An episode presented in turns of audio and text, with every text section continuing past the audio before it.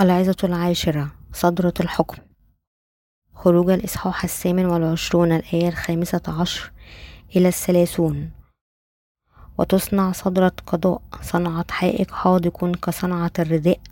تصنعها من ذهب وأسمنجوني وأرجوان وقرمز وبوس مبروم.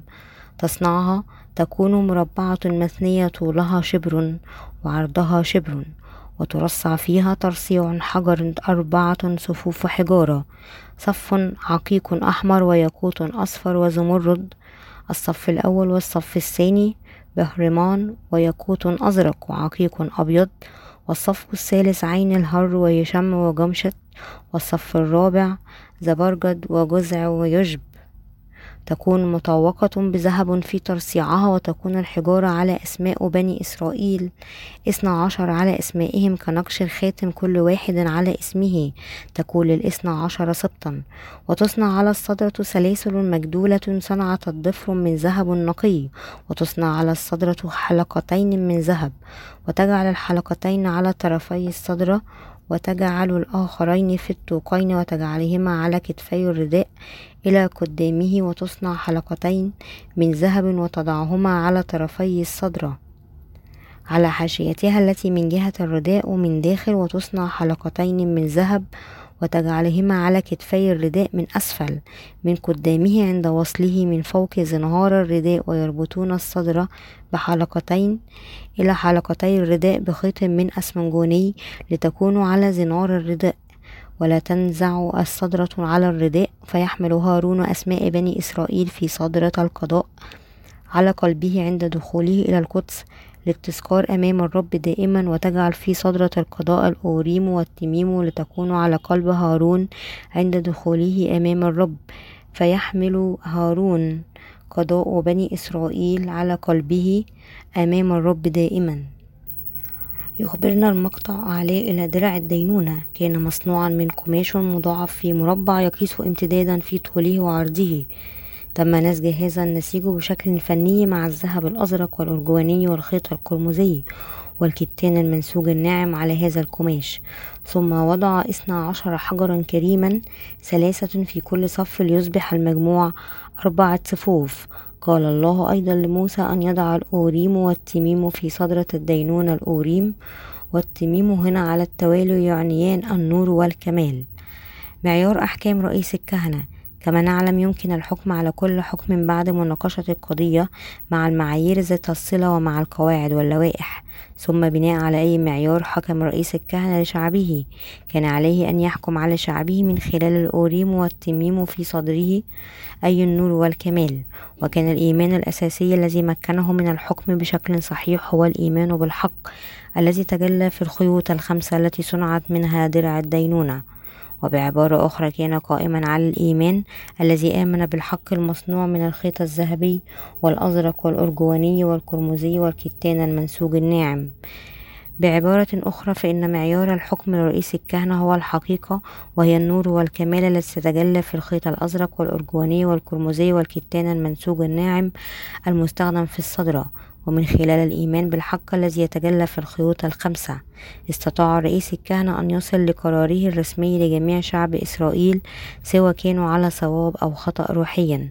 تم وضع الصدر على قلب كل رئيس الكهنة وتم وضع الأوريم والتميم بداخله وهذا يعني أنه في قلب رئيس الكهنة كانت حقيقة النور والكمال الراسخة.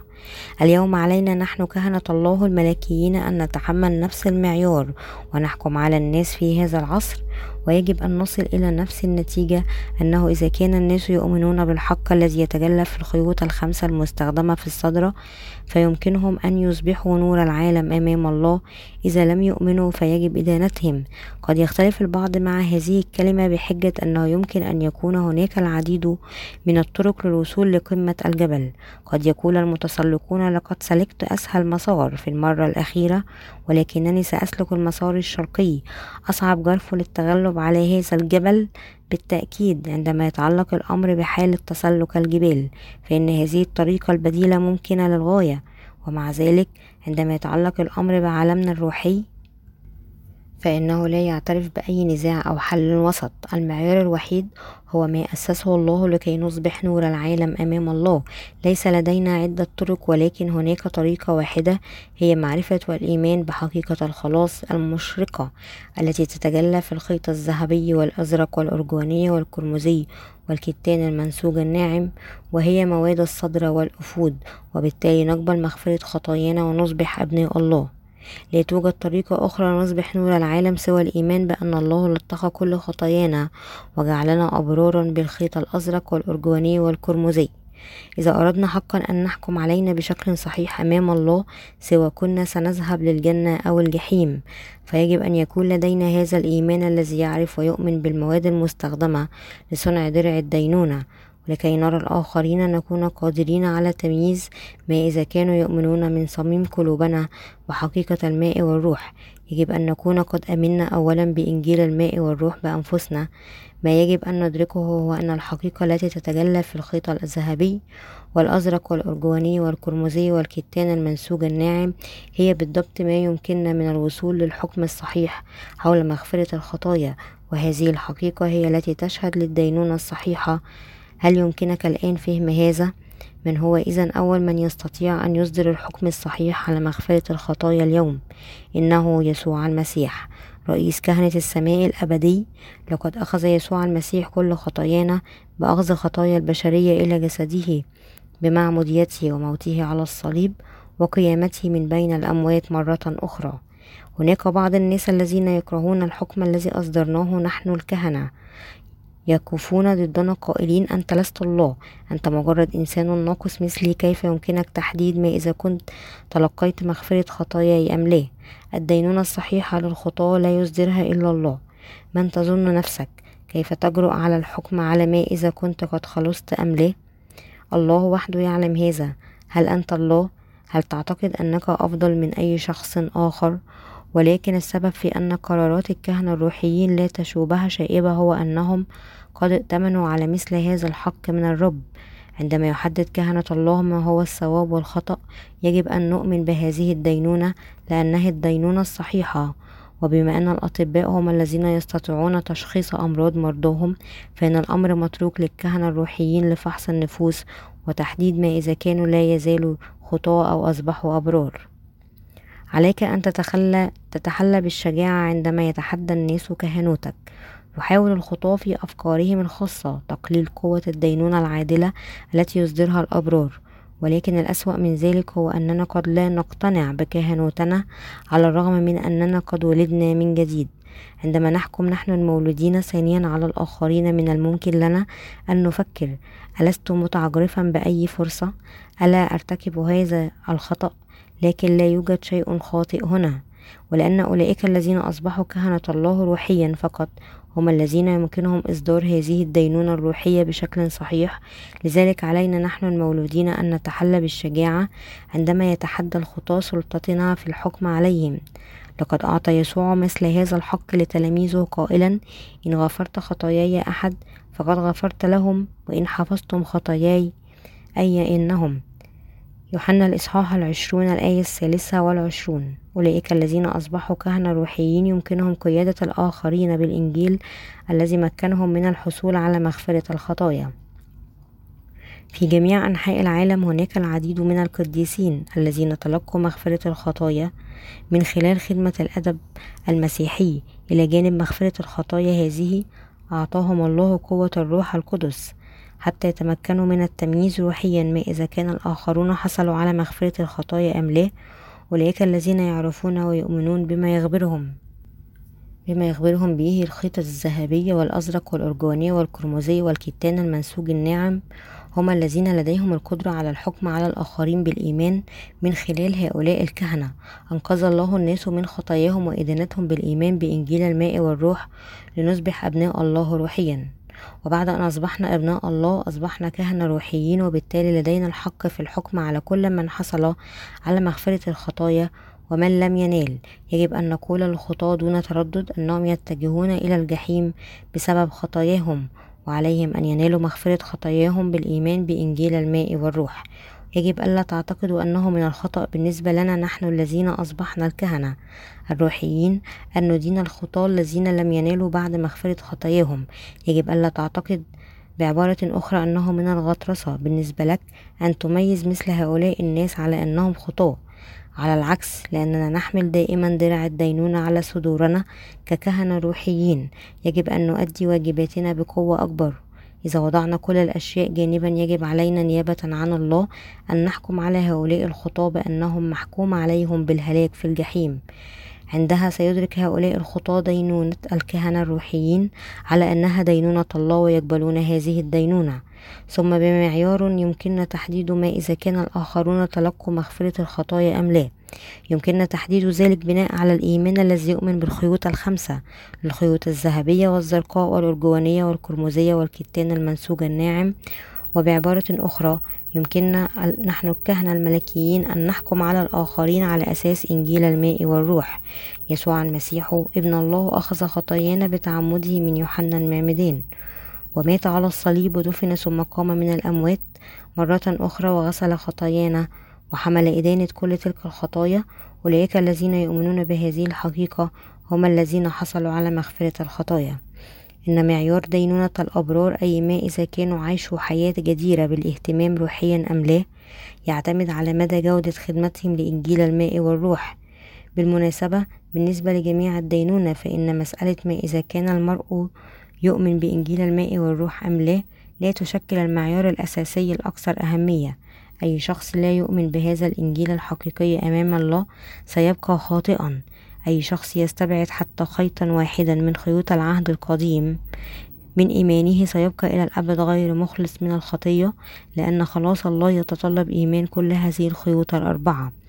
ومن بين مسيحي اليوم هناك الكثير مما يقولون إنهم ولدوا ثانيا بالإيمان بدم الصليب وحده إذا حكمنا على إيمان هؤلاء المسيحيين الذين يؤمنون بدم الصليب يمكننا أن نستنتج أن إيمانهم غير كافي لأن إيمانهم ملفق مع ترك الخيط الأزرق معمودية يسوع هل يمكن أن يكون يسوع قد حمل خطايا البشرية عندما مات على الصليب؟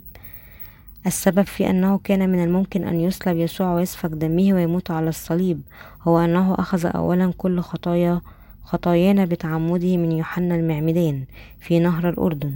لقد صلب يسوع لأنه قبل خطايا البشرية عندما اعتمد من يوحنا المعمدان ولكن بالنسبة لمعموديتك فيمكن أن يكون أخذ خطايانا. من يستطيع أن يعلق على الصليب ليحقق مشيئة الله الآب إذا لم يكن يسوع أخذ خطايانا بالفعل بالمعمودية؟ فكيف يمكن أن يموت على الصليب؟ أليس هذا هو الحال لو لم يكن يسوع عمد من يوحنا المعمدان؟ لبقيت خطاياك سليمة في قلبك. إذا كان جسد يسوع لم يأخذ خطايا العالم فما هو سبب موته على الصليب بدلا عنا؟ الأسئلة التي تصار من جهل إنجيل الماء والروح. هناك بعض الناس يسألون إذا كان صحيحا أن يسوع أخذ كل خطايانا باعتماده فهذا يعني أن يسوع لديه خطايا على جسده. وإذا كان هذا هو الحال فكيف يمكن أن يصبح يسوع الخاطي هذا مخلص الخطاة هذا يسوع وهذا سؤال محبط ينشأ عن الجهل الكامل بإنجيل الماء والروح. على جسده أخذ يسوع خطايا البشرية عندما اعتمد بكلمات أخرى لم يأخذ خطايا العالم. على روحه ظلت الطبيعة الإلهية ليسوع المعمد مقدسة تماما واعتمد فقط في جسده وبالتالي أخذ خطايا العالم على جسده فقط. كان ذلك لأن يسوع قد تعمد على يد يوحنا المعمدان حيث يمكن أن يصلب ويدان على كل الخطايا ويسفك دمه ويموت على الصليب. المسيح نفسه لم يرتكب خطية على الإطلاق في هذا العالم. كورنثوس الثانية الإصحاح الخامس الآية الحادية والعشرون. ولكن يسوع المسيح أخذ خطايا العالم بتعمده من قبل يوحنا المعمدان فوضعت خطايا العالم على جسده لو لم يكن الأمر كذلك لما كان يسوع المسيح ليصبح مخلصنا. ما أريد أن أقوله لهؤلاء الجهلة هو أن يسوع لم يأخذ خطايا العالم على الصليب. دعوني أقول لكم هذه المرة أن موت يسوع على الصليب هو لأنه حمل خطايا العالم عندما عمده يوحنا المعمدان في نهر الأردن. إذا لم يكن هذا صحيحا فلا تكون هناك فرصة أخرى ليسوع لتحمل خطايا العالم. على الرغم من أن يسوع أصبح الحمل الذبيحي لجميع الخطاة إلا أنه لم يكن لديه خطية على الإطلاق في قلبه. ليس الأمر أن يسوع أخطأ منذ ولادته بل من خلال تعميده من قبل يوحنا المعمدان قبل خطايا العالم التي انتقلت إلى جسده. هكذا أصبح يسوع الذبيحة الشرعية لجميع خطايا العالم وبكلمات أخرى لأن يسوع أخذ خطايا البشرية بالمعمودية وكان عليه أن يسفك دمه ويموت على الصليب. تاريخ المسيحية الفاسدة. فترة المسيحية. الكنيسة الأولى كانت من خلال الإيمان بمعمودية يسوع ودم الصليب أن الرسول مثل بولس وبطرس والقديسين الأوائل يمكن أن يصبحوا أيضا ويعملون ككهنة روحيين من الناحية التاريخية. وبعد مرور فترة الكنيسة الأولى وعصر آباء الكنيسة بدأت حقيقة إنجيل الماء والروح في التحريف ومرسوم ميلانو عام 313 ميلاديا. تسريع عملية زوال هذه أعتقد أنه من هذا الفساد ظهر الخطاة المسيحيون ومثل ذلك اليوم والحين.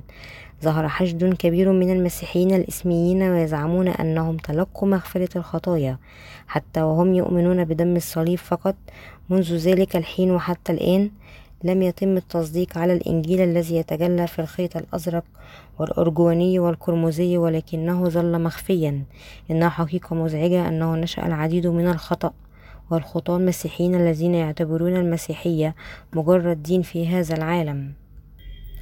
عندما نحكم على مسيحي اليوم بناء على الإيمان الذي مكننا من أن نصبح كهنة روحيين يمكننا أن نرى أن الكثيرين منهم أساءوا فهم وتفسير الخلاص الذي يسمح لهم بالحصول على مغفرة الخطايا ويمكننا أن نرى أن كل بيان إيمان لجميع طوائف المسيحية اليوم متشابه تماما مع بعضه البعض إنهم يختلفون فقط في أسمائهم الطائفية. عندما يتعلق الأمر بمعتقداتهم فإنهم جميعا يعتقدون أنهم خلصوا من الخطية بالإيمان فقط بدم الصليب لكن قلوبهم لم ترتد حقا من الخطية حتى عندما يظلون جاهلون بإنجيل الماء والروح فإنهم يعتقدون أنهم مسيحيون صالحون. ويمكننا أن نرى أنه على الرغم من أن هؤلاء الناس يؤمنون بيسوع كمخلص لهم وبدين الصليب إلا أنهم ما زالوا مهووسين فقط بصلواتهم للتوبة لأنهم لا يعرفون الحقيقة التي تمكنهم من غسل كل خطاياهم. هذا هو السبب في أننا ننشر الآن الإنجيل الحقيقي للماء والروح مرة أخرى. لجميع الناس في العالم لأن الناس في جميع أنحاء العالم يجهلون المعمودية التي تلقاها يسوع من يوحنا المعمدان. فإننا ندرك أنه يجب علينا أن نكرس بإنجيل الماء والروح الذي يتجلى في الخيط الأزرق والأرجواني والقرمزي المستخدم كمواد لخيمة الاجتماع. كلنا نعظ الناس في هذا العالم كله أنه يسوع حمل خطايا العالم بتعمده من يوحنا المعمدان وتحمل إدانة الخطية بصلبه وموته. في بعض البلدان يعود تاريخ الإيمان المسيحي إلى أكثر من ألف أو ألفين عام ولكن من الواضح أن معظم المسيحيين ما زالوا يفتقرون إلى فهم واضح لإنجيل الماء والروح عندما نحكم عليهم بناء على حقيقة الإنجيل التي تجلى في خيمة الاجتماع. هناك الكثير ممن يجب أن يؤمنوا بيسوع كمخلص مرة أخرى. ما أحاول قوله هو أنه بغض النظر عن المدة التي ربما آمنوا فيها بيسوع إذا لم يتلقوا بعد مغفرة الخطايا. فيجب علينا أن نقودهم إلى الإيمان يسوع بشكل صحيح وعلينا أن نعلم لهم إنجيل الماء والروح على وجه السرعة.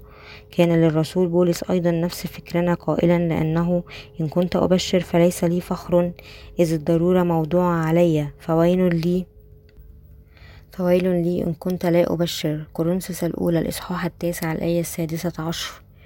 يسوع المسيح هو الله الذي جاء في جسد بشري لإنقاذ جميع الخطاة. بعض الناس على الرغم من أنهم يؤمنون بيسوع هو ابن الله مخلصهم لا يؤمنون بأن يسوع هو الله إنهم لا يؤمنون بخدمة المسيح للخيط الأرجواني.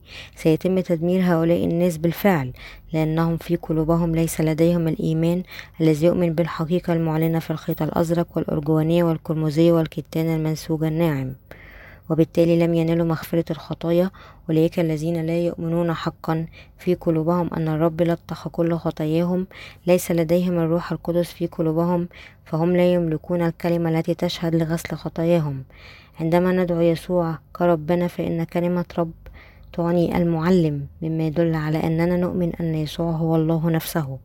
ابن الله هذا هو أيضا الإله الحقيقي لشرح هذا غالبا ما استخدم الاستعارة التالية. عندما يتصور البشر فأنهم يلدون إنسانا آخر عندما تلد الكلاب فإنها تلد الجراء. الطيور تلد الطيور وبكلمات أخرى توجد أنواع وأنواع. فإن الله الآب ولد الابن الوحيد وهو الله أيضا. مزمور الثاني الآية السابعة. إنه في الواقع مساوي لله نفسه في جوهره. في لبي الإصحاح الثاني الآية السادسة.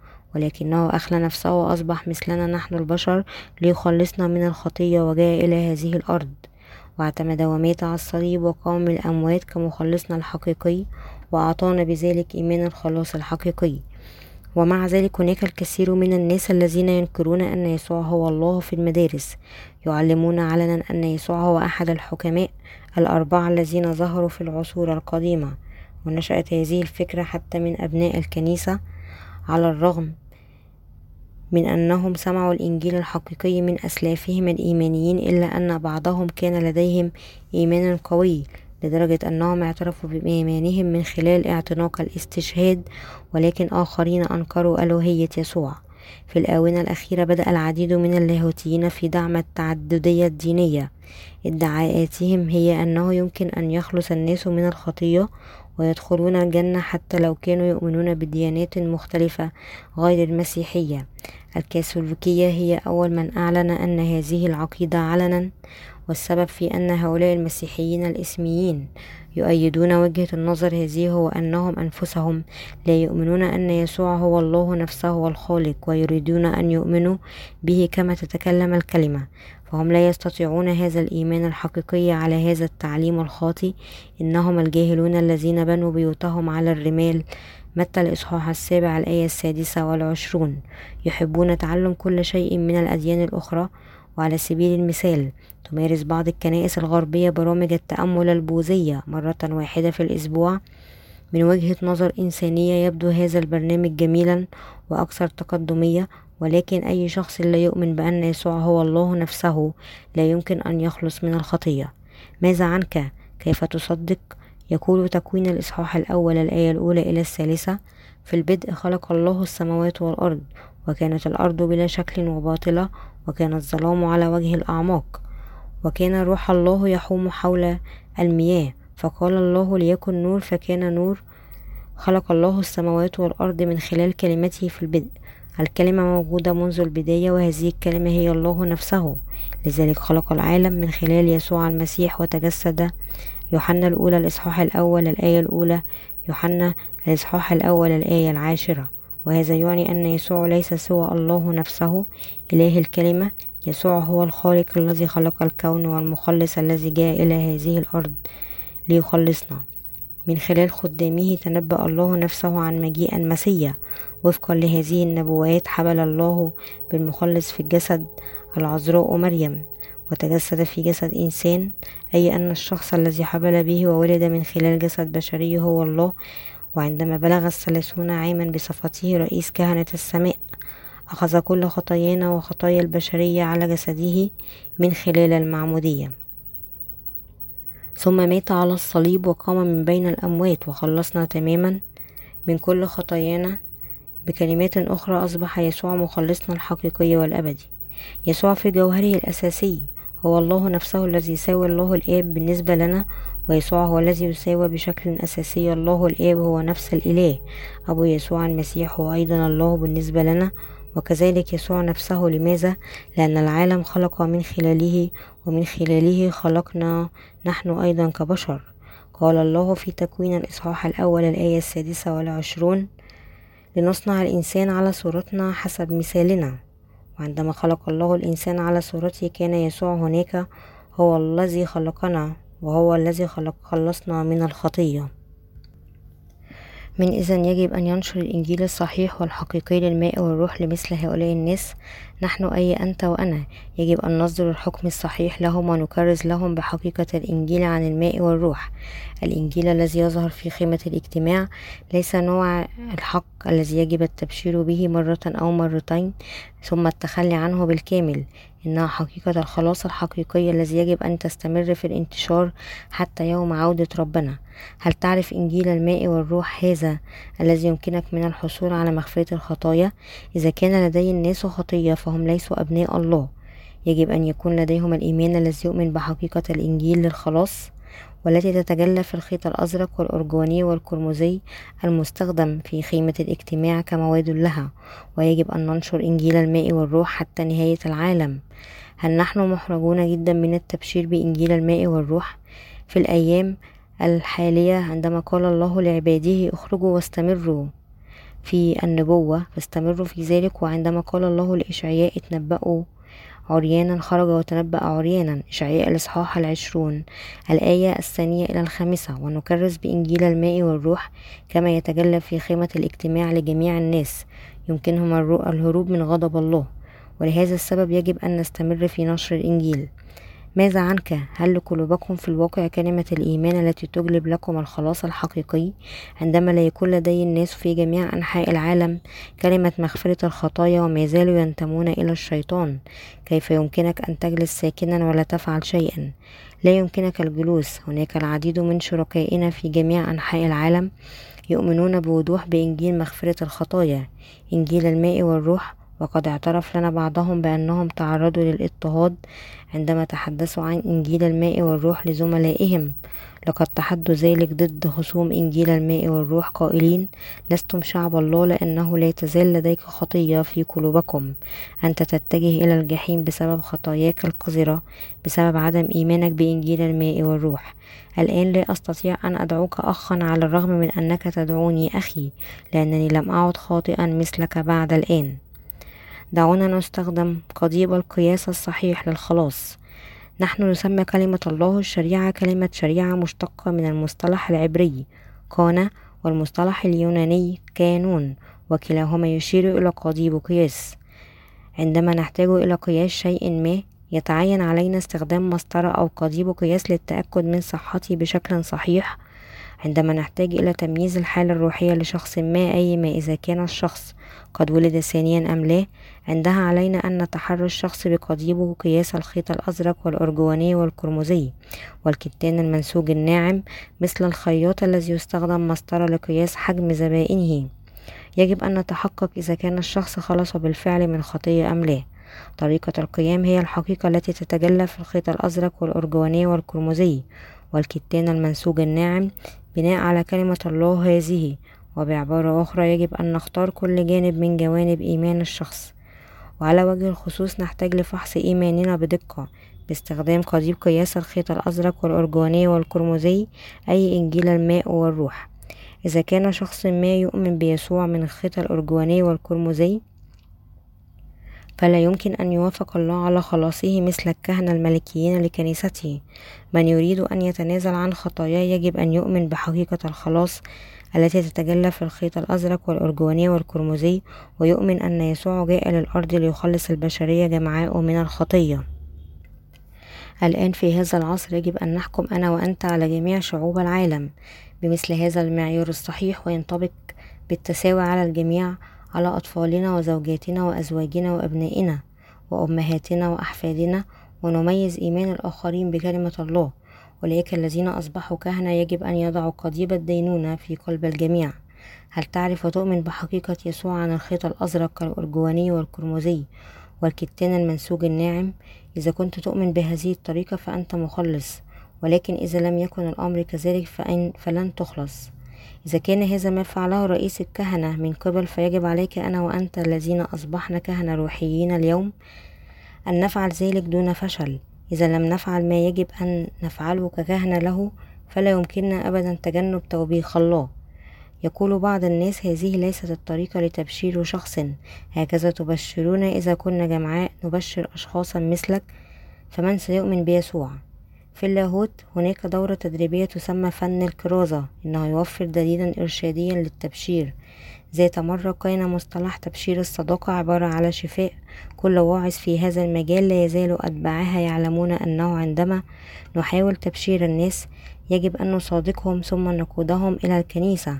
إنهم على حق يقولون أنه عندما يقرر الشخص أن يؤمن بيسوع من خلال جهوده الإنجيلية فإنهم يجبرونه على تكرار ما يسمى بصلاة قبول يسوع ولكن ما هي النتيجة النهائية لهذا النهج؟ هل تختفي الخطايا من قلوب هؤلاء المهتدين الجدد إذن؟ هذا ليس هو الحال يذهبون إلى الكنيسة ولكن لا يزال لديهم خطية وبمعنى آخر أصبح المهتدون الجدد مجرد ممارس ديني آخر للمسيحية وبعد أن جعلوا هؤلاء الناس يؤمنون بيسوع فيجعلونهم يقدمون العشور أو ذبائح الشكر في النهاية وعلى الرغم من أنهم أصبحوا مسيحيين إلا أنهم لا يستطيعون الهروب من دينونة الله لأنهم ما زالوا يعانون من الخطية. يخبرون أن طريقتنا في نشر الإنجيل خاطئة. يقولون كيف يمكنك أن تسأل الناس إذا كان لديك خطية أم لا؟ عندهم قابلتهم للتو. كيف يمكنك إثارة مسألة الخلاص بهذه السرعة؟ وإصدار حكمك على ما إذا كانوا خلصوا أم لا بينما بالكاد تعرفهم بالطبع. نحن بحاجة إلى إلاء بعض الاعتبار لما يقولونه لأن الروح التي نريد إنقاذها لها شخصية يمكن أن تتأذى بسهولة من شفانا. لذلك يجب أن نسأل جميع الناس سواء في بداية أو نهاية حديثنا عن الكرازة هل لديك خطية في قلبك؟ إذا كان الجواب نعم فعليك أن تكرس بإنجيل الماء والروح. بالطبع يمكننا أن يوبخنا من قبلهم بسبب عدواناتنا على ما يبدو ولكن لأننا الكهنة الروحيين يجب أن نتذكر أنه من واجبنا الرسمي أن ندق بوك الإنجيل من الماء والروح لجميع الناس بوضوح. رب واحد ومعمودية واحدة وإله واحد. لقد اختفينا من كل خطايانا والغرض من حياتنا يكمن في نشر الإنجيل في جميع أنحاء العالم. وبما أننا قد أعطينا نفس واجبات الإنجيليين الذين يبشرون بإنجيل الماء والروح فإننا نعمل معا. لماذا نفعل هذا؟ لأننا نؤمن بنفس الإله فقد تلقينا نفس الحياة الأبدية وسوف نتمتع بنفس المجد. نحن مختلفون عن بعضنا البعض ولكن منا شخصيته الخاصة والسبب في أننا نضع أنفسنا جانبا ونتحد مع بعضنا البعض هو أن نعيش حياتنا من أجل الله فقط. لقد وضع الله درع الدينونة على قلوب أولئك الذين أصبحوا كهنة اليوم ويجب تثبيت الصدر بواسطة حلقاتها على حلقات الأفود باستخدام حبل أزرق بحيث يكون فوق شريط الأفود المنسوج بشكل معقد وحتى لا تنفصل الصدر عن الأفود خروج الإصحاح الثامن والعشرون الآية الثامنة والعشرون. وتؤكد هذه العبارة على مدى أهمية معمودية يسوع في كل حكم نقوم به ولذلك يعلن الرسول بولس أهمية معمودية يسوع قائلا هناك جسد واحد ومعمودية واحدة. كما دعيتم في رجاء واحد لدعوتكم رب واحد إيمان واحد معمودية واحدة. أفسس الإصحاح الرابع الآية الرابعة إلى الخامسة. وتقع على عاتقنا مسؤولية الحكم على ما إذا كانت أرواح الناس خلصت أم لا. بناء على ما إذا كانوا يؤمنون بإنجيل الماء والروح لأولئك الذين لم ينالوا بعد مغفرة الخطايا. هل من الصواب لنا أن نضع صدرية الدينونة روحيا أم لا؟ وبعبارة أخرى هل من الصواب أن نتجنب الدينونة الصحيحة للخلاص على شكل ما وشخص ما؟ هذا ليس صحيحا ويجب أن ننشر إنجيل الماء والروح في جميع أنحاء العالم. بأسره لكل من لم يخلص بعد. فهل نحن كاملون في جسدنا؟ عندما نحكم على الخطاة فليست أفعالهم هي التي تحكم عليها بل بنور هذا الإنجيل الحقيقي وبر الله. ما هو النور الحقيقي بالنسبة لهم؟ أن يصبحوا أبناء الله بالإيمان بإنجيل الماء والروح. هو هذا النور بالنسبة لهم أبناء الله هم نور هذا العالم. هل هذا يعني إذا أن أولئك الذين تحويلهم بالكامل من الخطية كاملون في أفعالهم؟ في قلوبهم بالطبع هم مثاليون ولكن في جسدهم هم غير كافيين على الإطلاق. في جسدنا نحن جميعا أنانيون وأشرار وغير كافيين وضعفاء لكننا أمام الله شعبه الكامل. هل أولئك الذين تكون أعمالهم غير كافية ولكنهم يؤمنون بإنجيل الماء والروح هم أبناء الله أم لا؟ نحن الذين نؤمن بإنجيل الماء والروح هم أبناء الله الذي خلصه كامل روحيا. وبعبارة أخرى ليست أفعال أولئك الذين حصلوا على مغفرة الخطايا بالإيمان بالخيط الأزرق والأرجواني والقرمزي هي الكاملة ولكن خلاصهم هو الكامل. لقد أخبرنا الله أن نضع معيار الدينونة على قلوب الكهنة دائما ويجب أن نحتضن جميع شعوب هذا العالم في قلوبنا ونحتضن أرواحهم ونصلي من أجلهم وننشر لهم إنجيل الماء والروح. هذا هو السبب في أننا يجب أن يكون لدينا درع الدينونة في قلوبنا. رغبتي الصادقة هي أن توجد حقيقة الإيمان في قلوبكم. إذا كانت هذه الحقيقة في قلوبكم فهذا يعني أن الحق على كل شيء قد أعطى لكم. آمن بكلمة الحق. هذه واجعل دينونتك دائما مبنية على كلمة الله بهذه الطريقة. كل يوم أتذكر درع الدينونة هذا في قلبي وأحكم على كل شيء أمام الله وأستمر في نشر الإنجيل. التكرار في الواقع هو وسيلة فعالة للغاية لنشر الإنجيل كما نحن منسى. يصر التربويين على أن التعليم بالسمع هو الطريقة الأكثر تقليدية وتأثيرا في التعليم. أكثر أحد اللغويين ذات مرة أن الطفل يمكنه نطق كلمة بشكل صحيح عن طريق تكرار الكلمة أكثر من ألف مرة. وبالمثل عندما ننشر باستمرار وبشكل متكرر كلمة حقيقة الماء والروح فإنها تنقش في قلوبنا. لقد كتبت حقيقة الإنجيل هذه مرارا وتكرارا حتى يتمكن الناس عندما يقرؤون كتبنا من الوصول إلى فهم واضح لحقيقة الخيط الأزرق والأرجواني والقرمزي والكتان المنسوج الناعم. والإيمان به لهذا السبب نستمر في التبشير بهذه الحقيقة. أيها الأخوة والأخوات علينا نحن القديسون أن نعترف بإيماننا لبعضنا البعض. عندما نعترف بإيماننا ونشارك نعمة الله مع بعضنا يمكن لقلوبنا أن تتواصل مع بعضها البعض وأي معرفة خاطئة أو سوء فهم. قد يكون لديه تصحيح ومن خلال هذا يمكننا أن ننمو روحيا مع نمو إيماننا. تتحرك حياتنا الإيمانية إلى الأمام. كم مرة اعتقدنا خطأ؟ كم من معرفتنا السابقة كانت معيبة وكم منها كان نظريا فقط في الواقع. قال الرسول بولس أن أي شخص يكرس بأي إنجيل آخر غير الإنجيل الذي لديه سيكون ملعونا. غلطي الإصحاح الأول الآية التاسعة. وقال بولس أيضا أنه عند كل ما يعرفه بعيدا عن حق الله كقمامة ومع ذلك في مسيحية اليوم يصبح أولئك الذين يتباهون فقط بمعرفتهم الدينية القمامة. لأننا نحن الذين تم إنقاذنا من, من خلال الخيط الأزرق والقرمزي والأرجواني والكتان المنسوج الناعم مع بعضنا البعض. يمكننا أن نتحد مع قلوبنا ولا نخجل من إنجيل الماء والروح. عندما أدركت لأول مرة أن إنجيل الماء والروح هو الحقيقة الوحيدة صدمت كثيرا. آه هذا هو وما زلت أعرفه حتى الآن. هل يعرف المسيحيون في جميع أنحاء العالم هذا؟ هل يتحدث اللاهوتيون عن ذلك؟ أتمنى لو كان هناك شخص ما بين اللاهوتيين يعرف هذه الحقيقة ويتحدث عنها لذلك قمت بالتحقيق في جميع الفروع اللاهوتية في المسيحية لأطول فترة ممكنة لمعرفة ما إذا كان هناك أثر طفيف لإنجيل الماء والروح فيها لكن كل ذلك كان عبثا لذلك كانت الصلاة الأولى التي قدمتها بعد إدراك حقيقة الإنجيل هذه يا رب أنا أؤمن بإنجيل الماء والروح هذا وأعتقد أنك أخذت كل خطاياي من خلال المعمودية والموت على الصليب والقيام من بين الأموات وأنك خلصتني الآن ولكن يا رب كل الناس في هذا العالم لا يعرفون هذه الحقيقة. اسمحوا لي أن أنشر هذه الحقيقة في جميع أنحاء العالم. اسمح لي أن أكرس بإنجيلك الأصلي كما هو. إنها نعمة رائعة أنني التقيت بكم.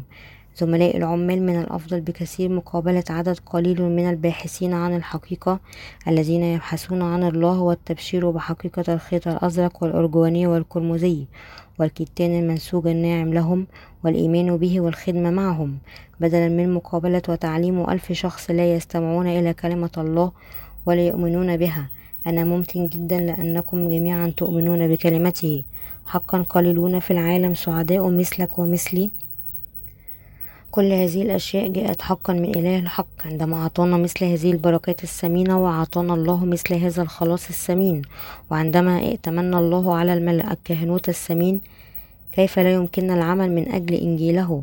عندما ننشر الإنجيل كيف لا يمكننا فصل أولئك الذين حصلوا على مغفرة الخطايا عن أولئك الذين لم يفعلوا ذلك؟ وكما فصل الله النور عن الظلمة وخلق السماوات والأرض فإننا نفصل الخطاة عن الأبرار بوضوح. لا يسر الله عندما نخلط الحق بالباطل. هكذا يقول لا تزرع كرمك بأنواع مختلفة من البذور لئلا يتنجس محصول البذر الذي زرعته. وثمر كرمك الذي لا تحرس مع سور وحمار معا. لا تلبسوا ثوبا من أنواع مختلفة كالصوف والكتان الممزوج معا. تثنية الإصحاح الثاني والعشرون الآية التاسعة إلى الحادية عشر.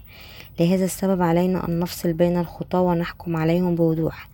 الآن هو الوقت المناسب لأولئك الذين سمعوا كلمة الله أن يؤمنوا بها. كحق حتى لو كانت لا تناسب تفضيلاتهم أولئك الذين يؤمنون بكلمة الله يصبحون نور العالم بنعمته.